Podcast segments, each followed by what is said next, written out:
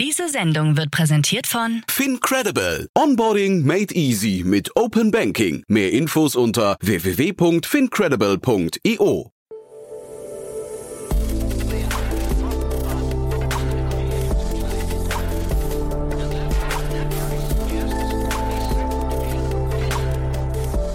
Startup Insider Daily. Herzlich willkommen zu Startup Insider Daily. Mein Name ist Jan Thomas und heute ein ganz besonderer Gast. Bei uns zu Gast ist nämlich Doreen Huber. Sie ist Partnerin bei Equity Ventures. Ihr kennt ja wahrscheinlich unser Format Investments und Exits. Da habe ich ganz oft Jenny Dreier zu Gast von Equity Ventures und wir haben wirklich tolle Gespräche. Jetzt aber spreche ich mit Doreen, weil es einen neuen Fonds gibt. Die dritte Fondsgeneration von Equity Ventures wurde announced. 1,1 Milliarden Euro sollen investiert werden in Nordamerika und Europa und zwar in frühphasige, also Series A oder auch davor ähm, Technologie-Startups, Software-Startups. Doreen und ich, wir kennen uns schon relativ lange, sind uns hier in Berlin schon ein paar Mal über den Weg gelaufen. Ich habe sie neulich bei Philipp Westermeier im Podcast gehört, war großartig, den werden wir auch verlinken. Das ist wirklich ein tolles Gespräch geworden. Wer sie also ein bisschen auch in ihren anderen Rollen kennenlernen möchte, wissen möchte, welche Angel Investments sie getätigt hat oder in welchen, das spricht sie auch gleich an, in welchen Börsengesellschaften sie im Aufsichtsrat sitzt. Das alles erfahrt ihr bei Philipp Westermeier. Wir sprechen jetzt hier vorwiegend über Equity Ventures, aber das hat es auch in sich. Deswegen dranbleiben lohnt sich. Hier kommt jetzt gleich Doreen Huber von Equity Ventures. Werbung.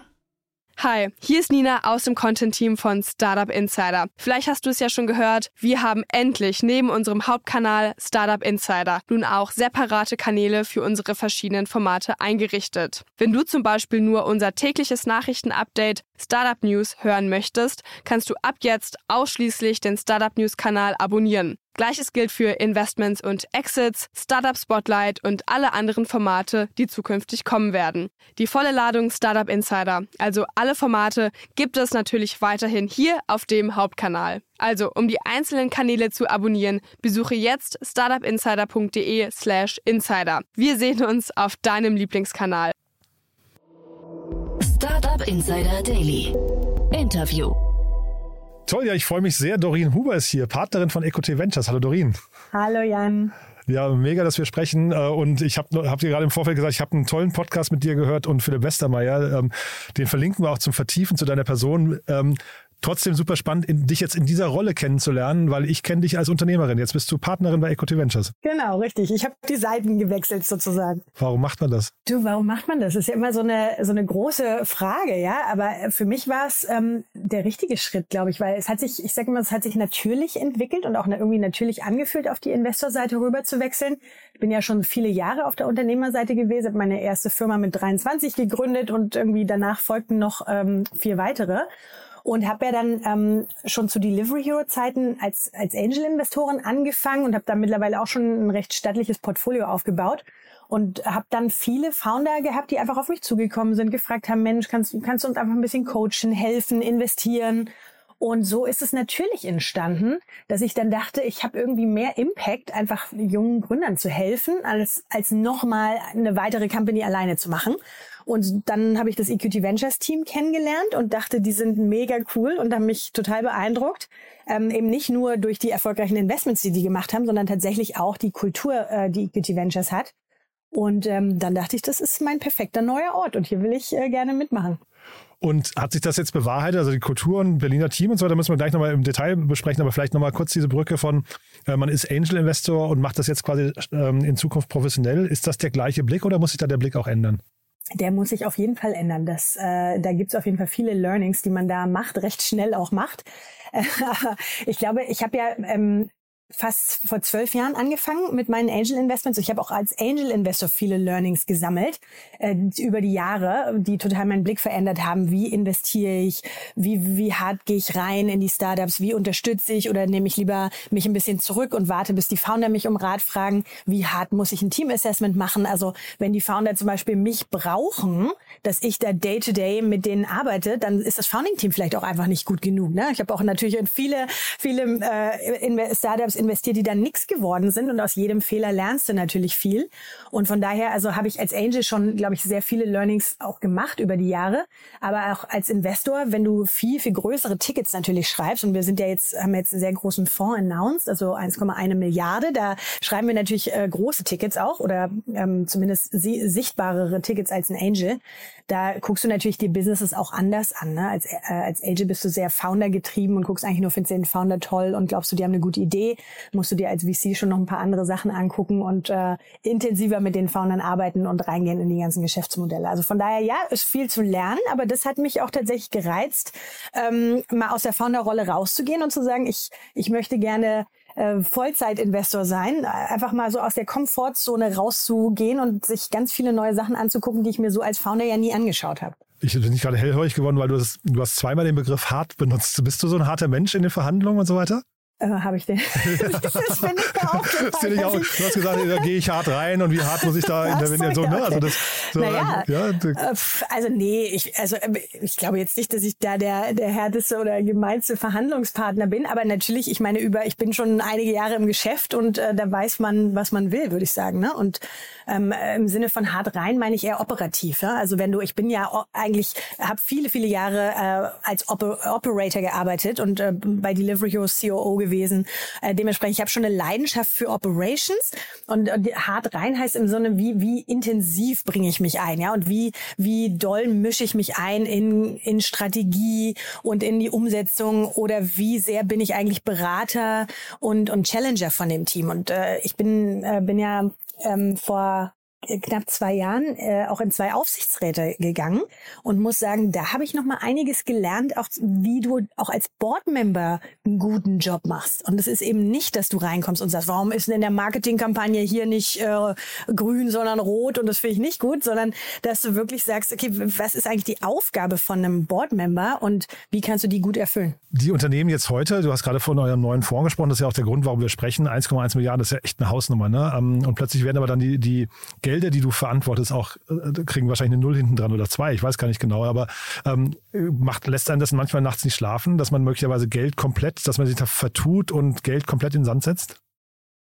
Ja, also es ist auf jeden Fall eine große Hausnummer. Sind wir auch super stolz drauf, dass wir es geschafft haben, ähm, so einen großen Fonds für Early Stage zu raisen. Das muss man ja auch nochmal ins Verhältnis setzen. Das ist ja tatsächlich Seed und Series A. Ähm, und na klar, ist auch eine Verantwortung. Ist, ich glaube, das wäre äh, komplett, ähm, sage ich mal, unverhältnismäßig unseren unseren LPs gegenüber, wenn wir das nicht so sehen würden. Also wir sehen das schon, dass es eine große Verantwortung ist und dass wir auf die, also eine, eine Verantwortung haben, dieses Geld gut anzulegen. Nichtsdestotrotz ist es ja Venture Capital, das ist Risikokapital. Und jeder, der bei uns investiert, genau, auch für die Epis. Und wir wissen das natürlich auch, dass nicht jedes Investment ähm, super erfolgreich sein kann, sondern dass es eher darum geht, eben mutige Wetten einzugehen und auf die ganz großen Probleme unserer Gesellschaft zu wetten und zu schauen, dass man dann die richtigen, äh, die richtige Wahl bei bestimmten Unternehmerteams getroffen hat und dann eben auch einfach äh, tolle, tolle Investments hat. Aber es ist jedem klar, dass nicht jedes Investment ein Erfolg äh, sein kann, ganz klar. Aber natürlich, äh, das ist natürlich schon auch ein Druck, aber den Druck hat jeder Unternehmer auch. Ne? Den Druck hatte ich auch als CEO, ähm, als ich das Geld von meinen, äh, von meinen Investoren bekommen habe. Ne? Also einfach gut abzuliefern und eine tolle Firma aufzubauen und auch gute Returns für meine Investoren zu produzieren. Ich glaube, das hat sich eigentlich von, von der Warte her nicht viel geändert. Sind die Teams, du hast ja vorhin bei dir als in deiner Rolle als Angel gesagt, du hast sehr, sehr viele ähm, Gründungsteams kennengelernt und hast dann auch oft investiert, weil das Team dir gefallen hat. Sind die Teams in der Phase, wo ihr jetzt investiert, schon weiter? Sind die reifer oder ähm, ist das ungefähr noch die gleiche, das gleiche Level? Nö, die sind schon auf jeden Fall ein Stückchen weiter. Als Angel investierst du ja normalerweise so Pre-Seed, würde ich mal sagen. Also wirklich ganz, bist du ganz, ganz am Anfang mit dabei. Und oft haben die ja die Gründer in der Phase außer sich selbst und ihr Team und ihre PowerPoint-Präsentation noch nicht super viel. Vielleicht haben sie noch einen MVP, also so einen, so einen ersten Produktentwurf. Ähm, aber wenn wir jetzt investieren, also sagen wir mal, das sind die größeren Seed-Runden oder Series A, also unsere, wir können zwar zwischen ein, einer und 50 Millionen investieren, aber unser sage ich mal, unser Sweet Spot, was wir, was wir häufig machen, sind dann schon eher so fünf bis 15 Millionen. Und wenn du, wenn du sagst, du machst eine Seed-Runde mit fünf Millionen oder sechs oder sieben, dann hast du schon äh, Sachen da, dann hast du auf jeden Fall schon ein Produkt in der Regel, du hast ein Team, du kannst schon ein bisschen was zeigen. Bei den Series A's dann noch mehr, dann hast du in der Regel auch äh, Umsätze oder Kunden oder das Produkt ist tatsächlich schon, äh, hat einen guten Reifegrad. Also von daher ja, deshalb, äh, wie ich eingangs sagte, es ist nicht mehr nur, ich guck mal, welcher Founder hat genug Passion und Drive und, und hat ein, hat ein Problem gefunden, wo ich glaube, ja, das ist ein Problem, was viele Leute haben sondern es geht dann jetzt schon um viel mehr wirklich äh, reinzugucken in die Geschäftsmodelle, sich die Financials anzugucken, mit Kunden zu sprechen, die die haben, also viel, viel mehr äh, Due Diligence natürlich auch zu machen und ordentlich sich solche Deals äh, anzuschauen. Mhm. Du hast gesagt, ihr macht mutige Wetten auf, ähm, glaube ich, große äh, Antworten auf die großen Probleme dieser Welt, ne? So, oder Problemlösungen. Ja, ja. Ähm, genau. Seid ihr dann so thesengetrieben? Habt ihr da quasi eure, eure Bereiche gefunden, wo du sagst, da, da äh, brennt es gerade am meisten oder wird es in der nächsten Zeit am meisten brennen? Da kann man äh, vielleicht dann auch den größten Upside äh, generieren oder wie geht ihr da vor? Ja, also sehr, wir sind sehr, sehr thesengetrieben. Wir haben, wir sind also grundsätzlich ein, ein, generalistischer Fonds. Das heißt, wir gucken uns wirklich ganz, ganz breit gestreute Themen an. Also wir sind nicht nur auf ein Thema konzentriert, aber wir gehen in die einzelnen Themen schon sehr tief rein und machen viel, viel Arbeit.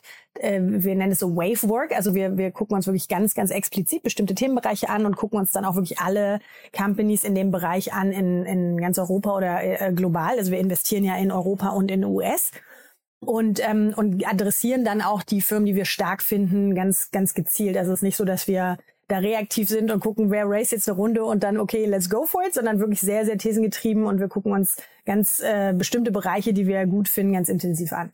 Mhm. Ich hatte gerade Hollydo hier zu Gast. Ne? Ähm, jetzt habe ich mich gerade gefragt, ist das ein Problemlöser für so die großen Fragen? Ähm, oder äh, warum habt ihr das Investment gemacht? Was hat euch da gereizt? Das war wahrscheinlich ursprünglich vor deiner Zeit noch, ne? Ja, genau. Ich glaube, das war, wenn ich mich nicht täusche, tatsächlich eins der aller, allerersten Investments, so, die wir jemals ja. gemacht haben.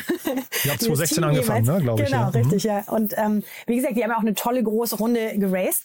Sagen wir mal so, also grundsätzlich ähm, wenn du, wenn du sagst, was, was sind die gesellschaftlichen Probleme, die sind ja auch vielfältig. Ne? Also du hast zum einen die ganz großen Probleme, wie ernähren wir uns in der Zukunft? Okay, da kannst du dann sehr schnell in den Bereich synthetische, synthetische Biologie gehen, alternative Proteine, äh, kultivierte Fleisch, Meeresfrüchte, also was, was ja natürlich auch gerade ein sehr äh, ähm, aufschriebendes Thema ist. Du kannst dir Climate Tech angucken, aber na klar, letztlich auch Bereiche, die digitalisiert werden, ähm, ist dann, kannst du sagen, hat vielleicht nicht den ganz, den gleichen politischen Hintergrund oder den gleichen gesellschaftlichen äh, Stellenwert, aber trotzdem ist es es ja eine Veränderung in der Gesellschaft, die irgendwie sich abzeichnet in Digitalisierung. Und das ist der ganze Travel-Markt, ja, auch mit so Firmen wie Airbnb, die ja eigentlich, wie wir reisen, wie der moderne Mensch reist, völlig auf den Kopf gestellt haben, weil sowas gab es ja vorher gar nicht.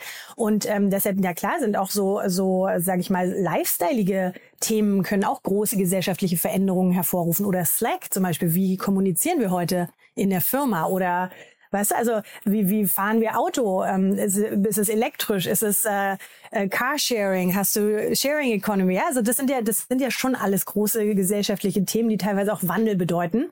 Und ähm, als großer Form musst du dir halt die großen Themen angucken. Na klar, manchmal haben die dann mehr Impact, sag ich mal, und manchmal weniger, aber sind ja trotzdem große gesellschaftliche Bewegungen. Ohne jetzt jemanden vor den Kopf zu stoßen, äh, gibt es Themen, die dich auch langweilen? ja, die gibt's tatsächlich. Aber Gott sei Dank haben wir dann andere im Team, die total begeistert sind über diese Sachen. Ähm, aber ich glaube, da ist jeder ja ein normaler Mensch. Ne? Also ich kann, wie gesagt, ich persönlich äh, bin immer total begeisterungsfähig bei so ähm, äh, klar, ich, ich liebe ähm, Marktplätze und bestimmte Konsumerthemen, weil ich natürlich selber einen Background in dem Bereich habe, aber ich habe zum Beispiel mich auch tief eingearbeitet in den ganzen Bereich Food Tech tatsächlich und nicht nur, wie kannst du Essen bestellen oder wie kannst du eben aller Delivery Hero Gorillas äh, deine Lebensmittel schneller kriegen, sondern wirklich, was gibt so als alternative Geschichten. Ähm, guck mir da ganz, ganz viel in den Bereichen an, also wie gesagt, alternative Proteine und, und äh, dergleichen mehr. Ähm, aber ja, ich persönlich bin jetzt kein total begeisterter Fintech-Investor. Ähm, also wenn es dann an so harte Banking-Themen geht und so, da ist bei uns im Team der Tom zum Beispiel, der mit Leidenschaft sich alle Fintech-Themen anguckt. Und ich glaube, das ist auch gut, ja. Also ich meine, darum geht's ja genau, dass, dass die Founder auch merken, wer hat an meinem Thema richtig echtes Interesse. Und ich finde, du kannst nicht, also du musst schon irgendwie neugierig sein als Investor und die Lust haben, dir viele Themen anzuschauen. Aber ich muss jetzt nicht in jede Bankenlösung und, und so reingehen, ähm, um ein guter Investor zu sein. Ich finde es gut, wenn man sich da aufteilt und sagt, das ist meine Stärke, da habe ich ein tiefes Fachwissen und da hast du ein tiefes Fachwissen und deshalb teilt man sich das auf. Ich habe nur gerade geschmunzelt beim Namen Tom, weil vom Namen her würde ich sagen, der sitzt nicht in Berlin, ne? Nein, das ist nicht Berlin. genau, ich habe ein Foto von euch gesehen, dass ihr in Berlin tatsächlich nur Frauen seid. Das ist ja irre, ja, ne? Ja, ja. ja. Das, ja. Wir sind tatsächlich sieben Frauen im Berliner Büro. Also von daher haben wir, haben wir unseren Job, äh, Diversity-Job noch nicht richtig gut gemacht, weil das heißt, wir bräuchten jetzt auch mal ein paar männliche Investoren. Aha. Und suchen wir, suchen wir, by the way, auch Tatsächlich, gerade. ja? Ja, wir suchen tatsächlich. Aber ich, wie gesagt, ich bin ja ein Fan von Diversity. Ich bin super stolz darauf, dass wir so viele tolle Frauen ähm, in unser Team bringen konnten. Aber wir brauchen trotzdem, ich meine, auch eine, eine Party ist nicht gut, wenn nur Männer oder nur Frauen da sind und genauso will man auch irgendwie ein cooles Team haben und einen guten, eine gute Mischung aus Leuten haben. Und von daher ähm, wollen wir da gerne noch ein paar äh, männliche Investoren äh, zu uns reinholen ins Team. Aber dann, du hast ja vorhin gesagt, die Kultur ähm, musstest du kennenlernen hast und, und, und schätzt sie. Ähm, vielleicht sag doch mal ein, zwei Sätze zur Kultur. Ja, also die, die ähm, EQT-Kultur hat mich tatsächlich echt schwer beeindruckt als Frau im Business, muss ich auch sagen. Ja, so als, als ähm, Managerin oder Unternehmerin. Ich bin ja seit vielen, vielen Jahren in der, in der Startup-Branche unterwegs und saß unendliche Jahre immer alleine mit am Tisch. Und ähm, das, da, da wird man auch so ein bisschen müde davon irgendwann. Und als ich angefangen habe, mit EQT zu sprechen, ähm, waren da auf einmal wirklich äh, unter den Partnern, die 50, 50 Prozent waren Frauen, weibliche Partnerinnen. Und das bei einem Fonds der Größenordnung. Da, glaube ich, sucht man lange äh, in Europa, um irgendwas Äquivalentes zu finden. Und, ähm, und auch das, äh, das ist wahrscheinlich so ein bisschen auch durch die nordische Kultur getrieben. Der Headquarter ist ja in Schweden, in Stockholm. Ähm, sind die unfassbar modern. Also auch so Familien, ähm, Familienfreundlichkeit, dass du zum Beispiel auch siehst, dass auch ein männlicher Partner geht in Elternzeit, ja. Oder wir haben bei uns, äh, hatte ich ja gesagt, also die Hälfte der Partner sind weiblich und davon haben äh, fast ausnahmslos alle Kinder und teilweise haben die auch ihre Kinder äh, gekriegt, als sie schon Partner waren und haben sind dann in Elternzeit gegangen und das ist einfach ein super modernes, total freundliches Arbeitsklima, ähm, wo du nicht die ganze Zeit den Eindruck hast, dass du dich als Frau mit Kind und Familie irgendwie ständig rechtfertigen musst dafür, dass du auch noch irgendwie eine andere Priorität hast, sondern super freundlich und inclusive und es zieht sich komplett so durch. Und ich glaube immer, man sagt ja immer so, der, der Fisch stinkt am Kopf, ne? Ähm, wenn du einfach im Management-Team sowas nicht vorlebst und sowas nicht hast, dann, dann hast du es auch nicht im ganzen Unternehmen. Und wir haben komplett durch die Bank weg äh, mindestens genauso viele weibliche Investmentmanager oder Investoren wie, wie männliche aus verschiedenen verschiedensten Backgrounds, internationalen Kontext, äh, religiösen Kontext, was auch immer, äh, über, über die ganze Welt verteilt und das macht total Spaß. Also es ist für mich richtig mal was Neues, das so zu erleben, dass es auch so geht, ja. Aber es wundert mich ja jetzt fast ein bisschen, weil ihr seid ja, ihr seid ja jetzt nicht ganz unerfolgreich und du klingst auch ganz gut gelaunt. Also warum machen das andere VCs nicht auch so? Ja, ich meine, ist eine gute Frage, warum die das nicht so machen. Ich glaube, manchmal hängt man auch ein bisschen in seinem Kulturkreis fest, ja. Und ich habe ja, habe auch äh, in der Phase, als ich natürlich überlegt habe, ähm, was mache ich, ähm, kann ich mir vorstellen, zu einem VC dazu zu stoßen äh, und, und ähm, als Investorin aktiv zu sein, äh, habe ich ja auch mit anderen Fonds gesprochen. Und teilweise, wenn, das ist ein Mindset. Und teilweise ist es wirklich ein Mindset, was über Jahrzehnte auch Leuten so angewöhnt wurde. Und das ist manchmal schwer, agil zu bleiben und aus, aus gelernten Strukturen irgendwie auszubrechen und auch Lust zu haben, sich auf neue Sachen einzulassen. Und letztlich äh, neigen ja Menschen dazu, dass sie immer gerne in ihrer, in ihrer Komfortzone Zone bleiben und auch, sagen wir mal, das weiß man ja auch vom Hiring in HR, dass Leute, die selber eben Hiring Manager sind, dazu neigen, ähnlich gesinnte Leute einzustellen. Und es ist immer wieder, es wiederholt sich. Das ist ein Denkfehler, den, den kennt man, der ist bekannt, aber es gibt halt wenige Leute, die Lust haben, den zu durchbrechen, weil sie dann den Eindruck haben, ach, dann stelle ich jemanden ein und der nervt mich und der ist so anders als ich und der versteht mich dann nicht und so. Ja, also ich glaube, es sind halt einfach echt äh, Verhaltensmuster, die muss man vielleicht sogar mit Gewalt durchbrechen. Und, ähm, und lustigerweise Weise, ähm, ich bin, ich bin ein Fan von der Frauenquote. Ich weiß, da, da gibt es ganz viele verschiedene Stimmen, aber ich bin ein Fan. Ich weiß, dass damals zu Delivery Hero Zeiten gab es ja schon mal einen Vorstoß, politischen eine Frauenquote in Vorständen oder Aufsichtsräten einzuführen. Und es ist dann nicht passiert. Und äh, was man hat ja gesehen, was passiert ist, nämlich auch nichts. Ähm, und jetzt äh, sehen wir Veränderungen, ja. Und das ist manchmal nötig, da auch einen politischen Anstoß zu geben, dass das auch eben vielleicht die alten Strukturen mal durchbrochen werden und sich vielleicht ein paar Männer mal überlegen, ob sie vielleicht doch Lust haben, die Frauen an den Tisch einzuladen.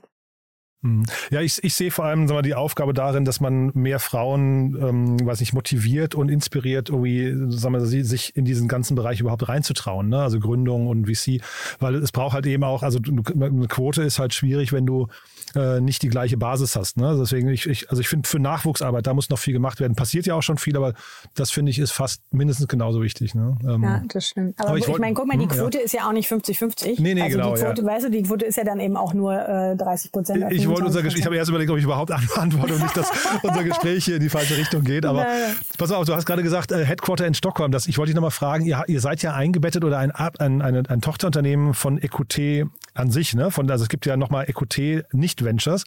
Ähm, kannst du das, das nochmal in den Kontext setzen? Wie, wie seid ihr verbandelt und wie arbeitet ihr vielleicht auch zusammen? Ja, Natürlich, klar. Ähm, also es ist tatsächlich, ähm, wir sind als Ventures ein Fonds von EQT und ähm, EQT ist börsengelistet in Stockholm und ist ein großer Finanzinvestor und hat auch diverse andere Fonds. Unter anderem ist EQT eigentlich bekannt geworden ähm, schon vor etlichen Jahrzehnten mit Private Equity Fonds.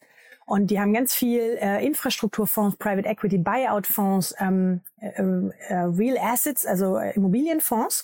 Und ähm, du hast natürlich ein ganz, ganz breite, breit gestreute ähm, äh, Struktur von LPs, also von Investoren in diesen verschiedenen Fonds. Und ähm, EQT, die, die sehr, äh, wie ich ja schon gesagt habe, auch wirklich sehr innovativ und modern sind vom Mindset her, ähm, die sich gesagt haben, wir wollen natürlich näher dran sein, weil EQT ist ein aktiver Investor. Das heißt, wir sind in der Regel immer ähm, bei den großen äh, Buyout-Fonds und so Mehrheitsanteilseigner. Äh, und das heißt, wir sind im Board und wir wollen wirklich aktiv einen positiven, eine positive Veränderung vorantreiben und auch ähm, dafür sorgen, dass die Firmen, wir sagen mal so, future-proof sind. Ja? Also dass sie wirklich noch viele Jahrzehnte oder vielleicht sogar äh, den 100-Jahresplan äh, erleben. Und ähm, da heißt es aber auch, dass du dann äh, da, dafür sorgen musst, dass sie die Digitalisierung nicht verpassen. Und was gibt's da für neue Impulse? Und, ähm, und da ist dann eben die Idee entstanden, tatsächlich auch einen Venture-Fonds aufzulegen und, ähm, und dann auch danach noch ein Growth-Fonds. Also wir haben jetzt den dritten Venture-Fonds geraced und äh, kürzlich hatte, hat eben auch unser ähm, Schwesterfonds sozusagen EQT Growth ähm, den Growth Fund announced und die machen dann so eben, wir machen von einer bis 50 Millionen Investments und die machen ähm, 50 bis 200, 300 Millionen Investments. Ähm, also die ganze Wertschöpfungskette sozusagen abzubilden. Und ich glaube, dass das Positive daran ist, dass EQT ja so unglaublich international ist und wir eigentlich, es gibt kaum Land, wo wir keinen ähm, Office haben und wo wir nicht Leute ähm, äh, haben.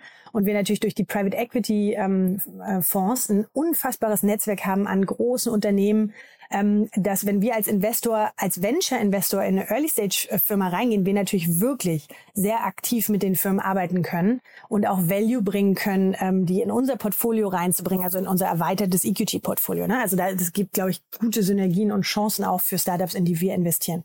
Mhm. Jetzt investiert ihr in Europa und Nordamerika, ne? habe ich richtig gesehen. Ähm, kannst du das nochmal ins Verhältnis rücken? Vielleicht zum einen vor der aktuellen Marktsituation, aber ich hatte, ich frage auch deswegen, ich hatte neulich den äh, Josef Waldl hier zu Gast, ist der ähm, CEO und Gründer von Software Defined Automation und der hat mir im Podcast erzählt, die haben jetzt gerade geflippt, also Delta, ähm, Delaware Company, ähm, weil er gesagt hat, er weiß, dass er in den USA höhere Bewertungen erzielt mit dem gleichen Produkt. ist, äh, ist das so? Ja, also ähm, ja, ist da alles teurer und müsst ihr quasi vielleicht 70 Prozent für USA äh, bereitstellen? Ja, eine gute Frage. Ähm, nee, also 70 Prozent ist es nicht. Äh, tatsächlich äh, ist es aber ein ganz, ganz tolles Team, was dort in San Francisco und in New York sitzt, die sich auf äh, auch ein Thema spezialisiert haben. Die machen nämlich dort nur Software für B2B und ähm, äh, steigen auch ein bisschen später ein als wir hier in Europa. Das heißt, sie gehen in der Regel so äh, zur Series B rein. Und äh, in der Großteil des Fonds wird aber tatsächlich in Europa ähm, ausgegeben, deployed. Und ähm, hier sind wir breiter aufgestellt und gehen auch früher rein. Also es gibt eine, eine kleine ähm, sozusagen veränderte Strategie, aber ansonsten äh, genau ähnliche Themen gucken wir uns dann natürlich auch in Europa an. Also natürlich gucken wir uns hier in Europa auch Software an ähm, und ähm, und B2B-Software-Themen und Data-Themen und so weiter, Infrastrukturthemen.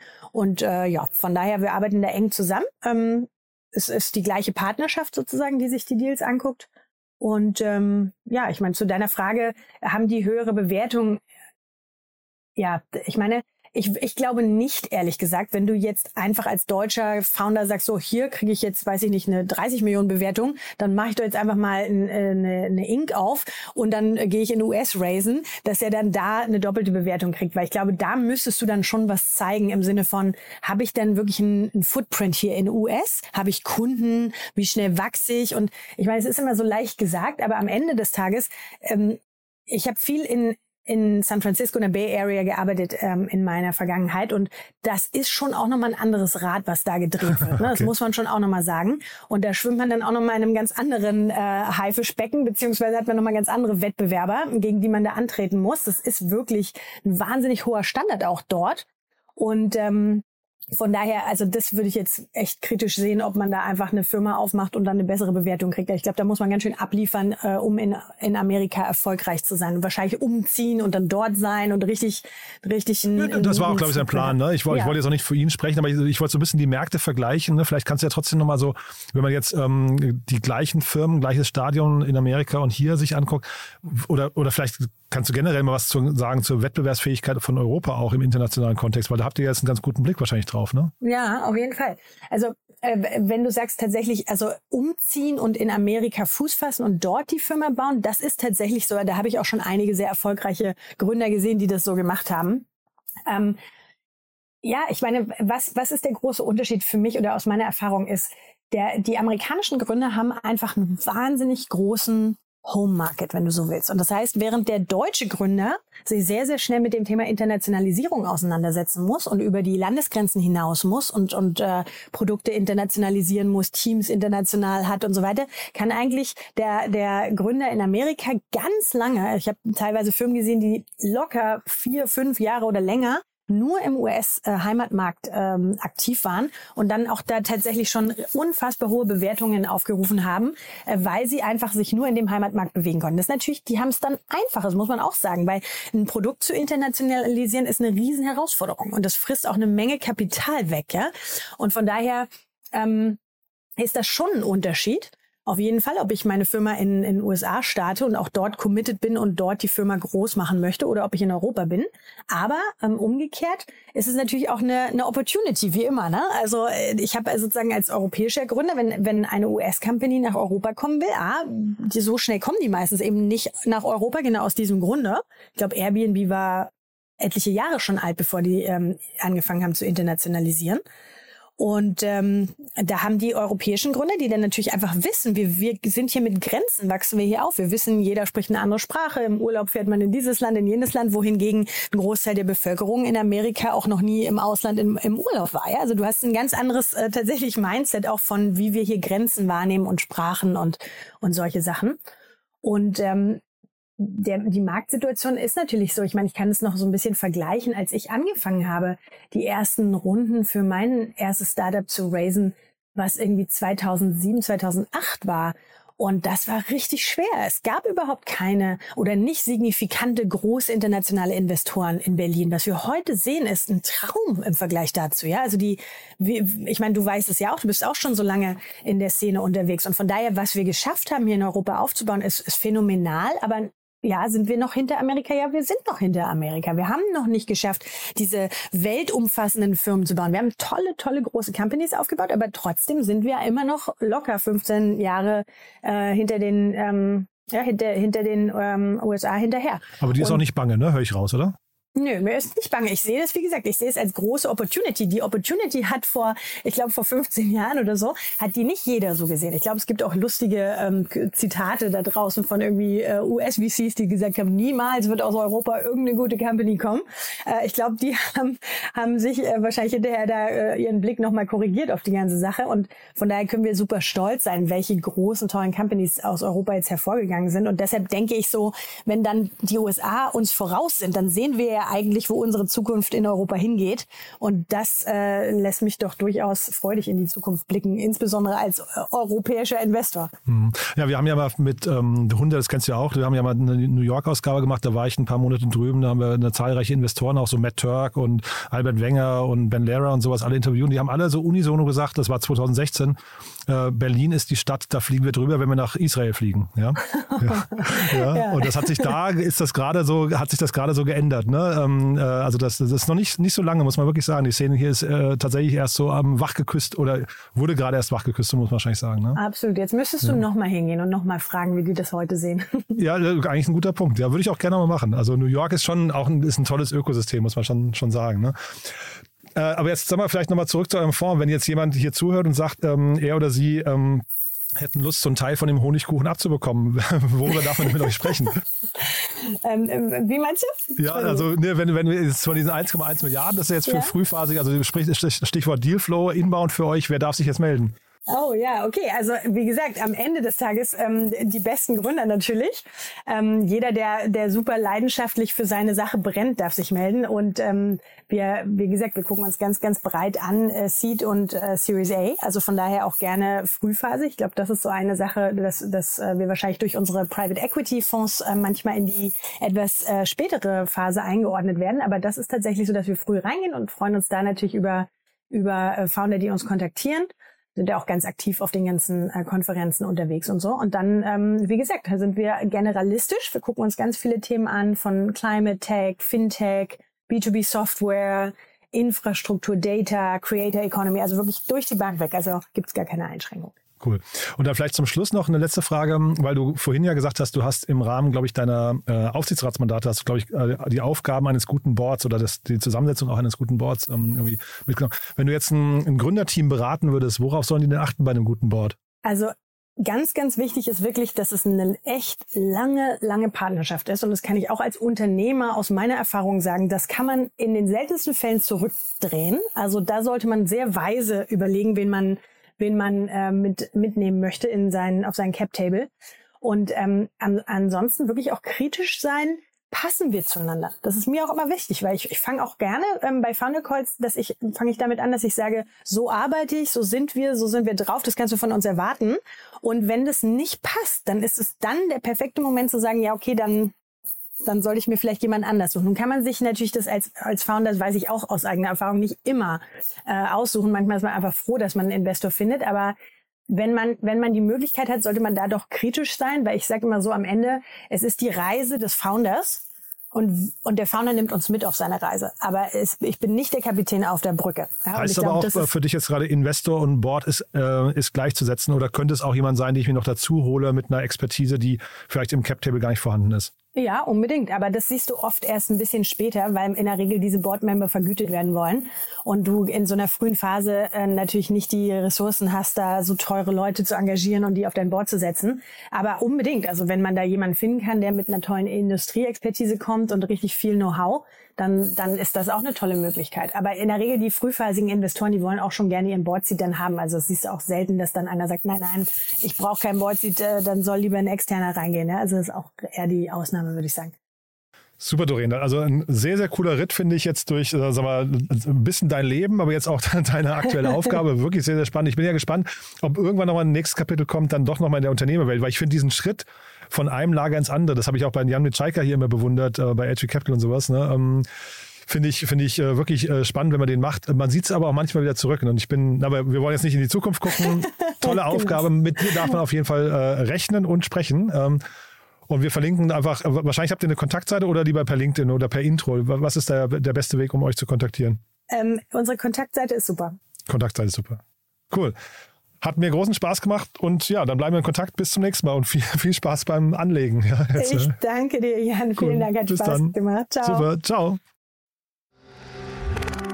Werbung Hi, hier ist Moritz, Marketing und Growth Manager bei Startup Insider. Wenn du über die verschiedensten Themen immer auf dem neuesten Stand sein möchtest, dann empfehle ich dir auf jeden Fall unsere Newsletter auszuprobieren. Von unserem täglichen Morning Briefing Startup Insider Daily zu unseren themenspezifischen Newslettern wie Krypto und Web3, Investments und Exits oder KI Kompakt bist du mit unseren Newslettern immer top informiert. Falls du interessiert bist, kannst du dich jetzt ganz einfach kostenlos anmelden und zwar unter startupinsider.de/slash insider. Startup Insider Daily, der tägliche Nachrichtenpodcast der deutschen Startup-Szene. Das war Dorin Huber von EcoT Ventures. Ich hoffe, ich habe nicht zu viel versprochen. Ein super cooles Gespräch fand ich. Hat echt Spaß gemacht. Wir führen natürlich alle relevanten Links in den Shownotes auf. Also einfach mal reingucken, wenn euch das interessiert. Wenn ihr zum Beispiel Kontakt aufnehmen möchtet mit EcoT Ventures, ihr habt ja gehört, da ist auf jeden Fall genug Kapital zum Investieren vorhanden. Und ja, wenn euch gefällt, was wir hier tun, oder wenn ihr jemanden kennt, der vielleicht uns noch nicht kennt und vielleicht zum Beispiel gerade am Fundraisen ist ähm, und zum Beispiel gerade am und zum Beispiel gerade am Raisen ist, also Geld sucht für sein Startups oder also Geld sucht für sein Bla bla bla bla bla. Ja, das war Dorin Huber von EcoT Ventures. Ich hoffe, ich habe nicht zu viel versprochen. Ein richtig cooles Gespräch fand ich. Hat viel drin gesteckt, viel Lebensweisheit. Dorin ist ja wirklich schon lange in der Szene unterwegs, äh, hat man ja gemerkt. Äh, und zum Teil, zum einen natürlich der Unternehmerteil und dann natürlich der Investorenteil. Wirklich sehr, sehr spannend. Ähm, und ja, wir verlinken natürlich alles Relevante in den Show Notes.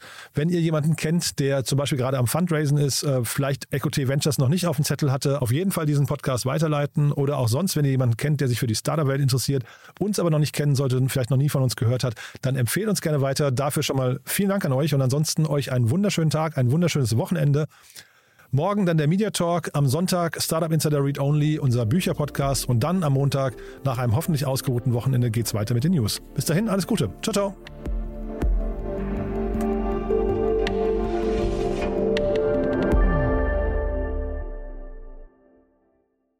Diese Sendung wurde präsentiert von Fincredible. Onboarding made easy mit Open Banking. Mehr Infos unter www.fincredible.io.